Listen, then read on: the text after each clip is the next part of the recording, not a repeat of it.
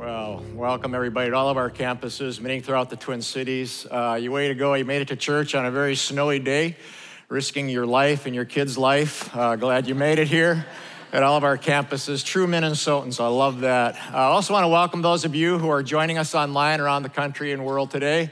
Uh, just always glad to have you with us. I want to extend a special welcome, just learned about this recently to you guys out at the Stillwater prison in Minnesota here, uh, minimum security, who join every, every week and join us every week. So I just want to give a special welcome to you. And can we just encourage those guys with a round of applause? Yep, thanks, guys. Our prayer is that God will give you hope and healing and restoration and that you may be free, at least in your spirit one day and in, in body as well. So we're with you. Uh, I also want to extend a special welcome to a good friend of mine, Nelio Paiva, is up here from Brazil. He's brought 12 leaders with him just to get some training from our church, and Nelio and the group are here all week long experiencing Minnesota. But I want to show you, I, I want to show you a number. The number is this 1,190 baptisms last weekend. I hope we never get used to that. That's incredible. Uh, honestly, this, this is, uh, you know, we, we see these numbers quite frequently in our church, but I hope we never get used to those numbers. Uh, those of you who were baptized last weekend, I've been praying for you all week long that God would do a new work in your life.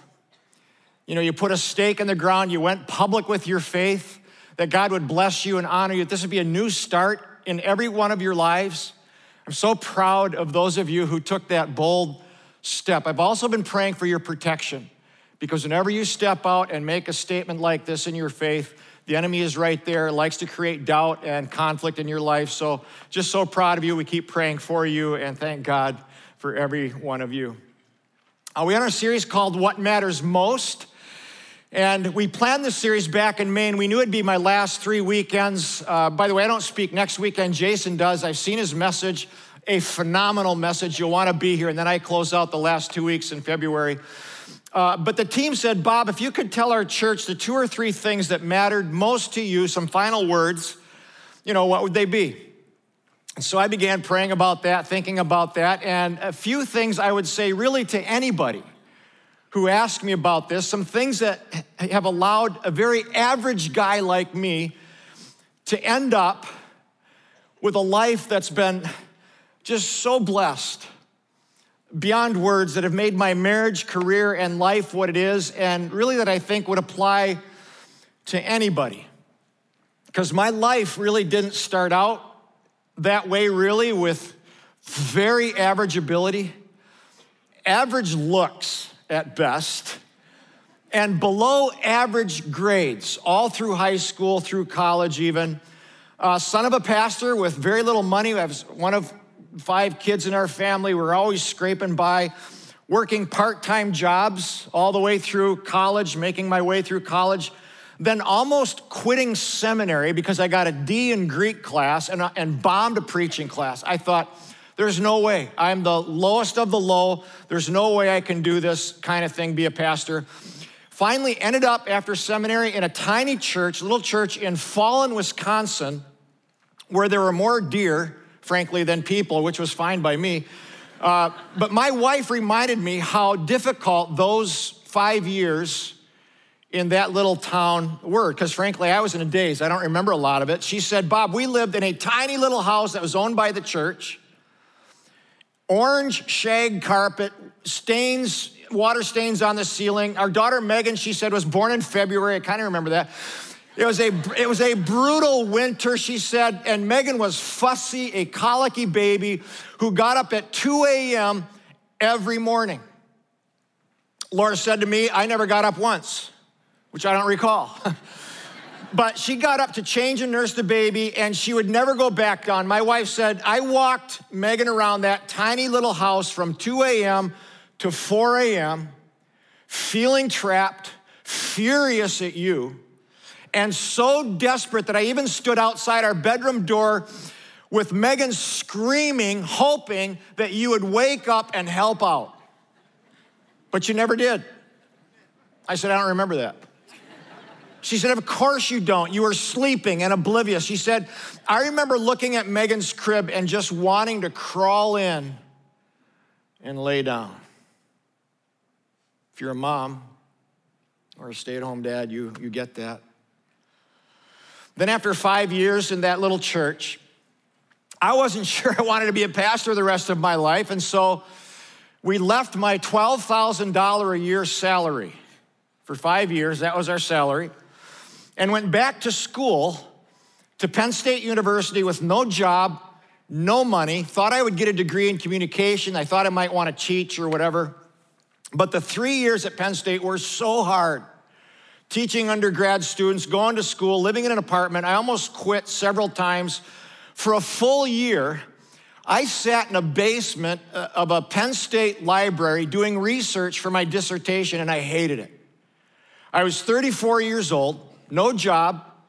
I'd look up at the windows in this base basement of this library. It had metal bars across it, and I actually had this thought I'm in a prison, and I have no idea where my life is going. Amazingly, I graduated, came to First Baptist Church in White Bear Lake here in Minnesota in a U-Haul. That was back in 1991. Was a church of 300 people at the time. And in the first year, all three of my staff quit. And that might have been a signal that maybe I've had some issues, I don't know. But people in that church began to wonder is Bob our guy? And I can tell you, I barely survived that first year. Now, I could go on and on, but I give you that brief history because until about age 37 or 38, no one would have said I was anything special. In, instead, they would see my wife and they'd say, How'd you get her? She's pretty, she's intelligent, talented. How did that happen? Because look at him. He's not much to look at. One of the things I would say as I thought about this talk today is you know, sometimes you try so hard to find your way in life, and it kind of ends up finding you.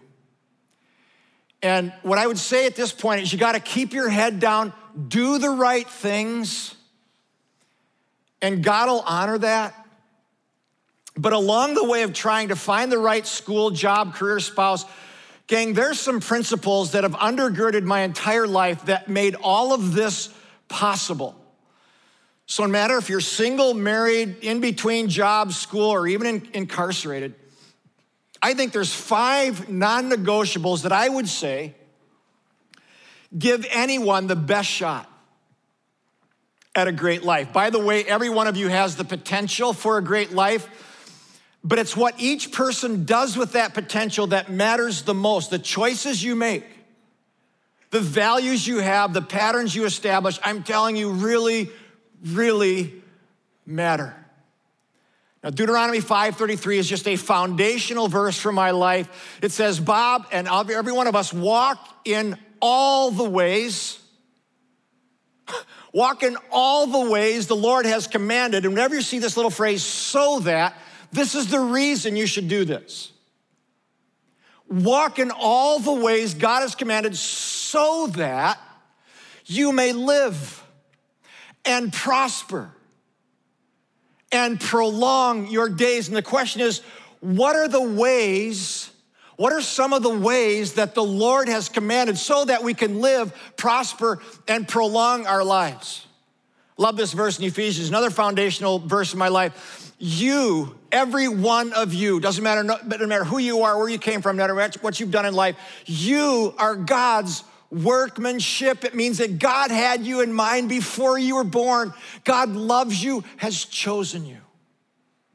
Another translation says, You are God's masterpiece.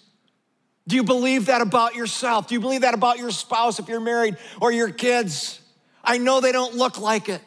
They don't seem like it most of the time, but you are God's masterpiece created in Christ Jesus to do what? To do great works. The potential to do great works or great things is in every person, but there's five principles that you can't ignore.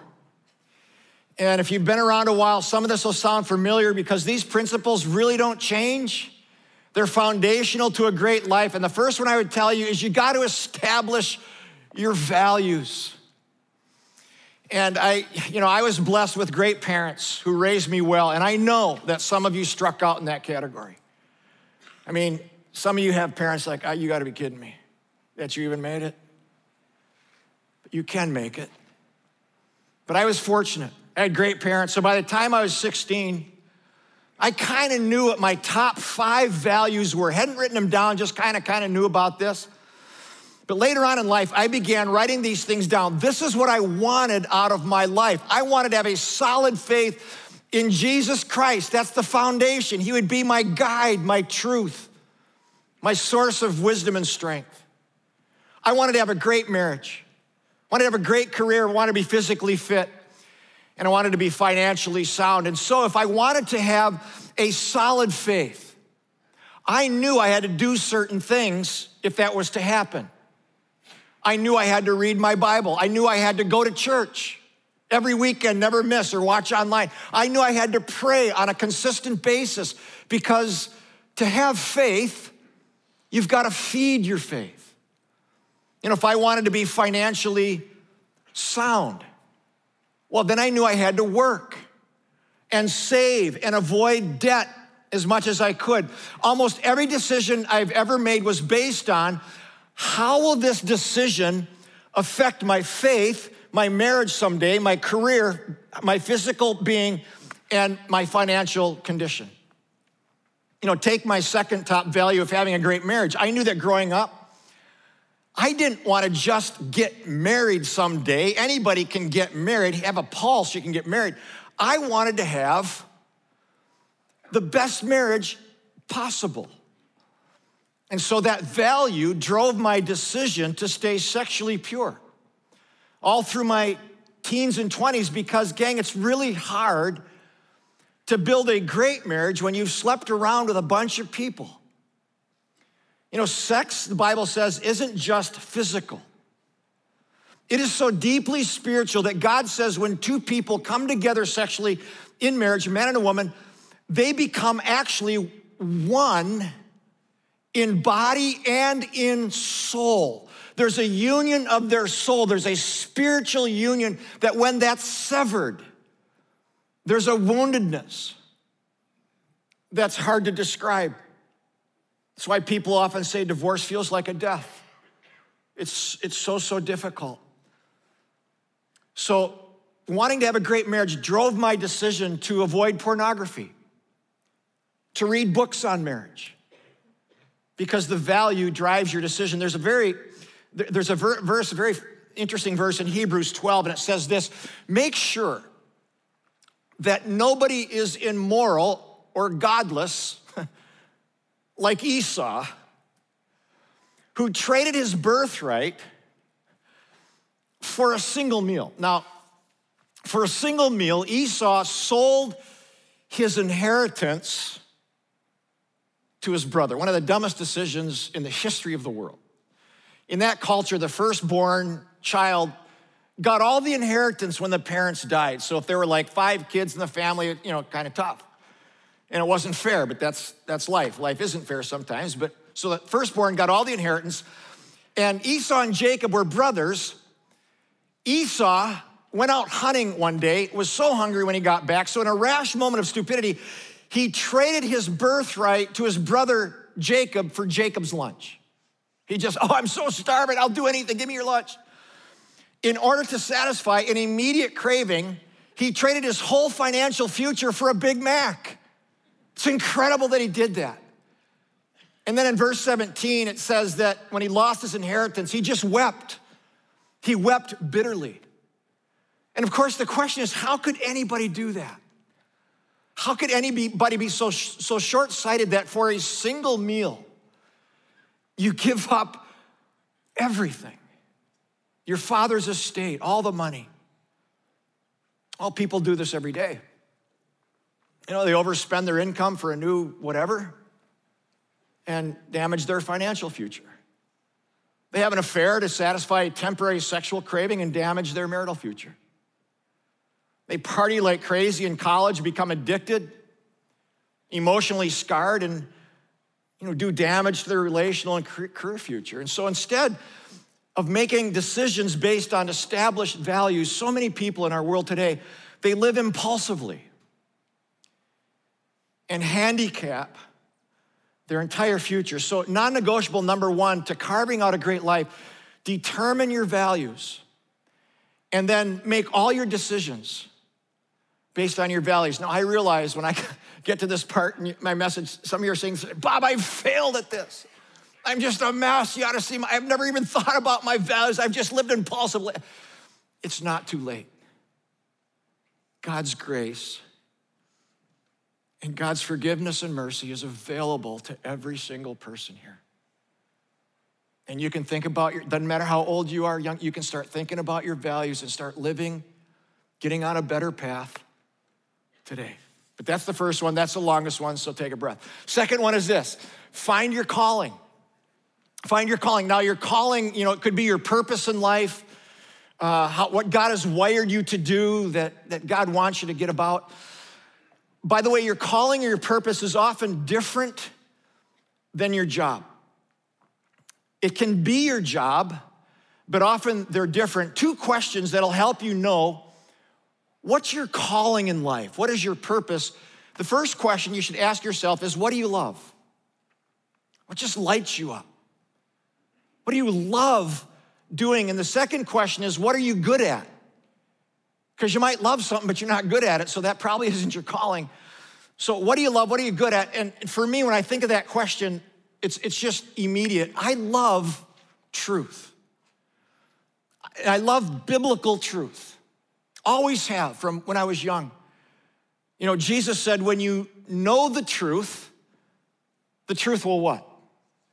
It'll set you free when you know the truth and live by the truth, which is written in God's word, the Bible, when you know this truth and live by this truth, it'll set you free from all kinds of sin and regret and those kinds of things.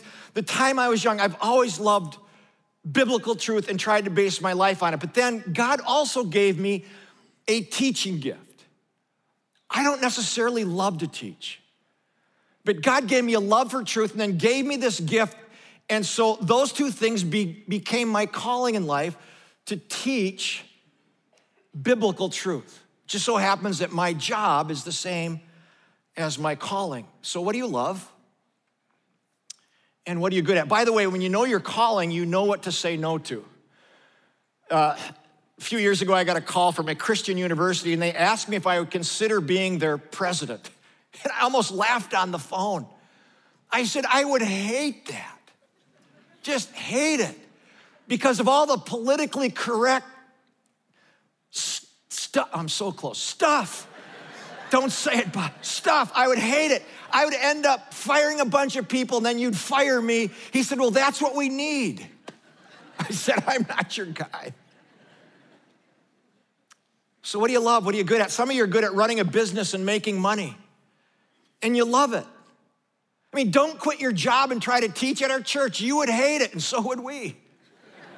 Stay with your job. Maybe instead of instead of you know quitting your job, maybe part of your calling is to make as much money as you can and then give generously. Some of you are sitting there saying, Bob, I'm in a job I don't love. Gang, that's true for most of us. Most people are in jobs they don't love, but you know, we need to work. So maybe your calling is in another way, like volunteering in an area that really, you know, that you love. My wife, for example, has worked four different jobs in her life, didn't love all of them. She was great at all of them. But her calling, she discovered, and she loves this, was to support me. Yeah, I know, I don't get it, but it what, was to really support me, help me, pray for me, you know, be there when I need her uh, to help me get through some stuff and then to raise our kids. She loves that. Now, that's why she's behind the scenes. That's why she doesn't speak. Her role is to be a support. And that's why God put her on this planet. I couldn't do, could never have done what I've been able to do without my wife. So, what's your calling? And once you decide what your calling is, don't get pulled off it. You know, one of the, one of the just secrets just as extra. One of the main reasons I've been able to do what I've been able to do is because of all the things I don't do. You know, I don't travel much. I don't go to conferences, sit on boards, or do a bunch of counseling. People get mad at me all the time for saying no to what they want me to do. But every six days, I knew I had to face 25,000 people or more who were hoping to hear something that would help them in their marriage or help them with their kids or resolve a conflict or restore their faith. And I would fail at that if I did all this other stuff. So, what's your calling? And what do you need to say no to so you can succeed? It's what's most important. Third thing, decide what you will never, ever do. Uh, recently, I walked into the holiday gas station where I get gas usually, and I had a 10 cent off coupon, so I paid cash. And I always do that if I can. And I looked over in the corner of the gas station and standing at a high table was a man and a woman, and they had a stack of scratchers. I mean, just a stack. And one after another, scratch, flip into the garbage. And I'm not judging, but my immediate thought would be I would never, ever do that. Not in a million years. Why?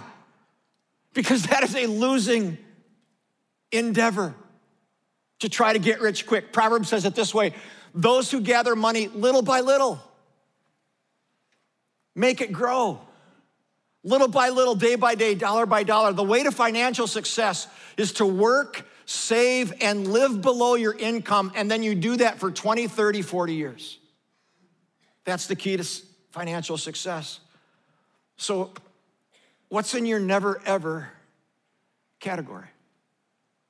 I decided 15 years ago that I would never ever again cram my schedule so full of commitments that it would threaten my career, health, and marriage.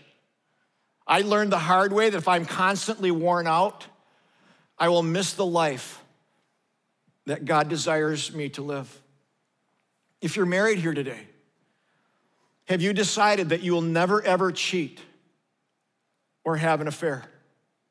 Again, I made that decision in my teens that when I got married someday, I would never ever cheat on my spouse because I knew that that would damage my ability to live out my five values.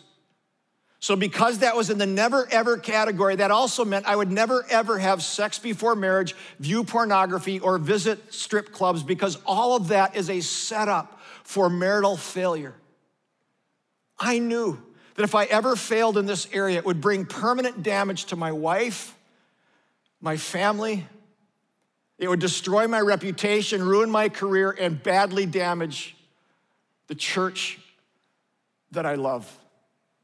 I mean, the collateral damage that an affair would cause would be so severe that I decided a long time ago I would never, ever go down that road.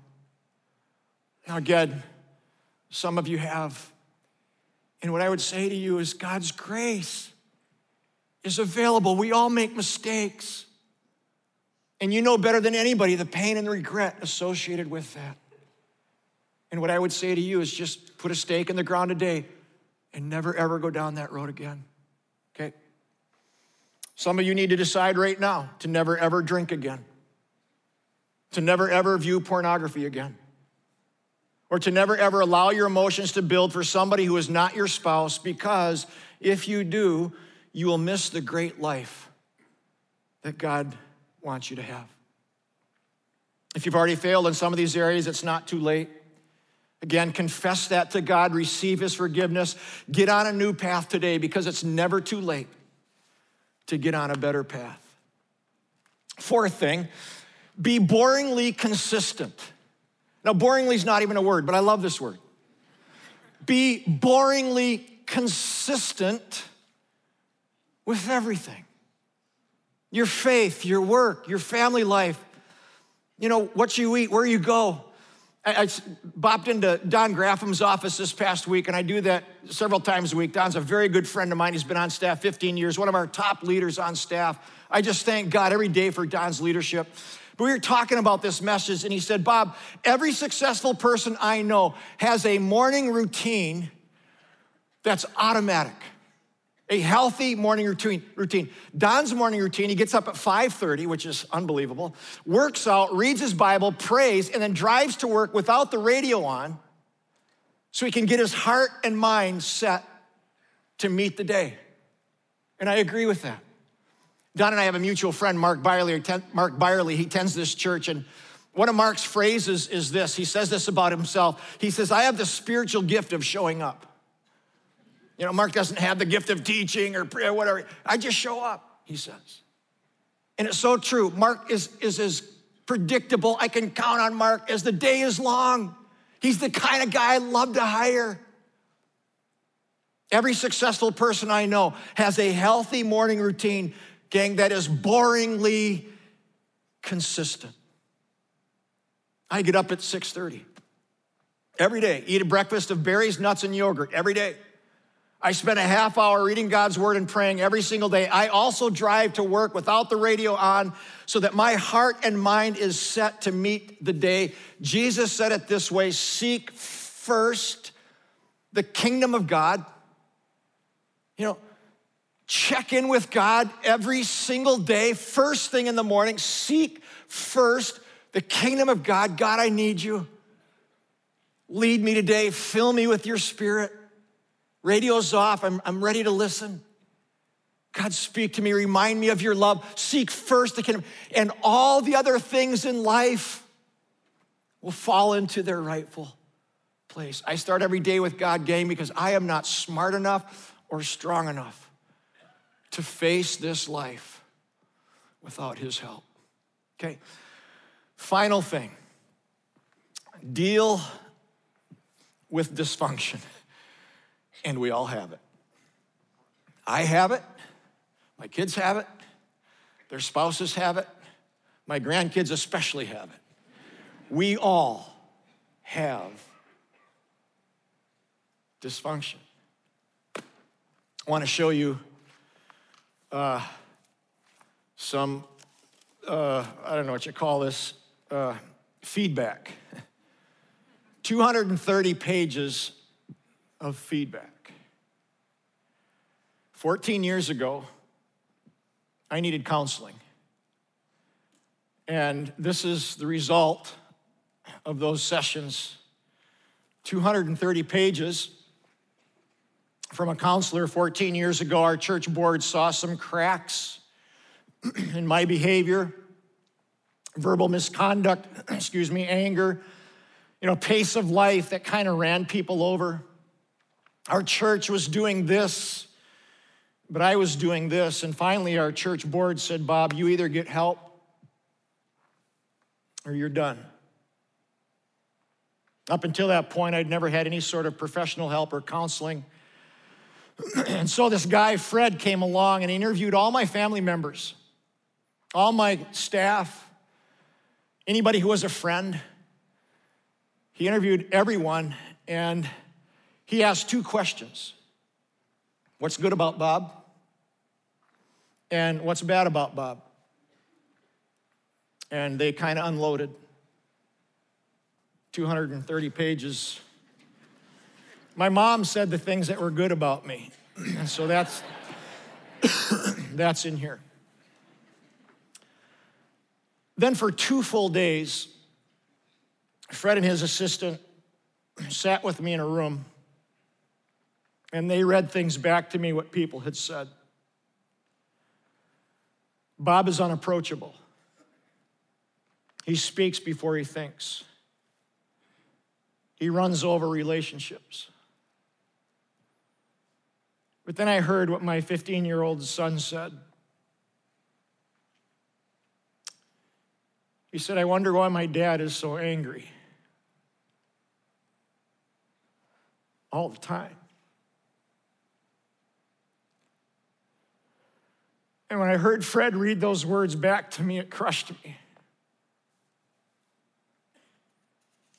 Fred and his assistant sat silent and let me feel the agony of those words, and I was so ashamed.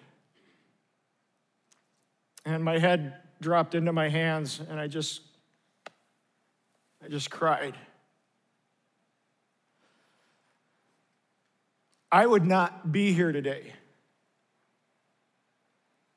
if I hadn't had the opportunity to hear these words. I doubt our church would be the church that it is today if someone didn't love me enough to help me deal with my sins. Henry Cloud, one of my favorite authors, psychologist, Christian guy, he says, You just don't see successful people in life who are angry or toxic or addicted or dishonest. If you're dishonest, you can't be trusted. Don't be, dis- just tell the truth. Or self absorbed. So, do you, do you know what your dysfunction is that tends to block progress in your life and hurts those around you? And are you courageous enough to ask somebody to help you see it? I got an email recently from a young man. I'm so proud of him. Uh, he was courageous enough to establish his values. He was on a bad path and find his calling, deal with his dysfunction. And he wrote to me recently, he said, Bob, before I met my wife, I did nothing but drink beer, go fishing, and wish for a better life. He's from Wisconsin, so that makes sense. he said, I lost. I was a lost 20 something going nowhere. He said, I met my father only twice. Once, when I was drunk and wanted to fight him in a bar, I've prayed many times to be able to forgive him, but it was hard to move past the rejection that I felt as a little boy. So I spent my high school days partying, playing guitar in a heavy metal band, letting my grades slip. I worked a few different jobs, but I ended up as a short order cook at my uncle's restaurant and I never moved, never moved on. He said, In my late 20s, I met my amazing wife and still can't figure out why she agreed to marry me. I was slinging bur- burgers during the day and cleaning two small churches in the evenings, and I just despised all of it. But he said one night while cleaning toilets, I checked out the Eagle Brooks podcast. I didn't even know he had them. And he turned into a series called Mentality. I listened to your plea, Bob, to not waste your 20s and I was overcome with sadness because I felt that message was written just for me. He said, One night while lying in bed awake, I told my wife, I think I want to go to school to become an engineer. She burst into laughter and said, Do you have any idea how hard that would be? She then paused and said, But if that's what you want, you need to start now. The next day, I enrolled at Century College, a community college here in White Bear, Minnesota. My reading and writing skills were okay, but not my math. So I took two summer school classes, math and English, and it was brutal. But I studied hard and finished my first two courses with A's. From there, I went to school year round, studied during the day, and worked at night, finished at Century College, and enrolled at the University of Wisconsin Stout, where I got my degree, get this, in mechanical engineering with a GPA of 3.74. A guy from Wisconsin. Almost done. Incredibly, I landed an internship for a medical device company. Eventually, they offered me a full time job as a medical engineer where I've worked now for the past three years. I can't believe how blessed I am. And none of it would have happened without my wonderful wife, God's guidance, and your words to get going and not waste your life. Here's Brian and his wonderful wife, Crystal, their daughter, Caroline. And here's Brian's diploma that he wanted me to see, and I want all of you to see. Gang, here's what I believe the potential to live a great life is available to every person here. You can do this. You might think you're 55 and over the hill. Well, I can tell you you're not. I'm 62, and I'm ready to go into the next chapter. It's never too late to get on a better path. But it won't happen if you just drift. It won't happen by luck, by lottery, or wishing on a falling star. It'll only happen if you determine your values and then make all your decisions based on those values. It'll only happen if you find your calling, you discover what you love and what you're good at, and don't get pulled off of that. It'll only happen if you decide right here today, in broad daylight, in church, from now on, what you will never, ever do. You got to be boringly consistent. Never waver is one of my phrases I say to people. Never waver. Don't waver from your faith. Don't waver from your relationships. Never waver. Stay true. And then finally, deal with your dysfunction. If anyone asks me what matters most, what's made my marriage, career, and family what it is, and led to any success I've ever had, it's those five things. For you, and you, and you, and you, and you, and every one of you, and those of you watching online, you are God's workmanship. You are God's masterpiece, created in Christ Jesus, by Christ Jesus. Had you in mind. He chose you to be the one to get the chance to live on planet Earth. You are God's masterpiece, created to do great works. And I believe you will.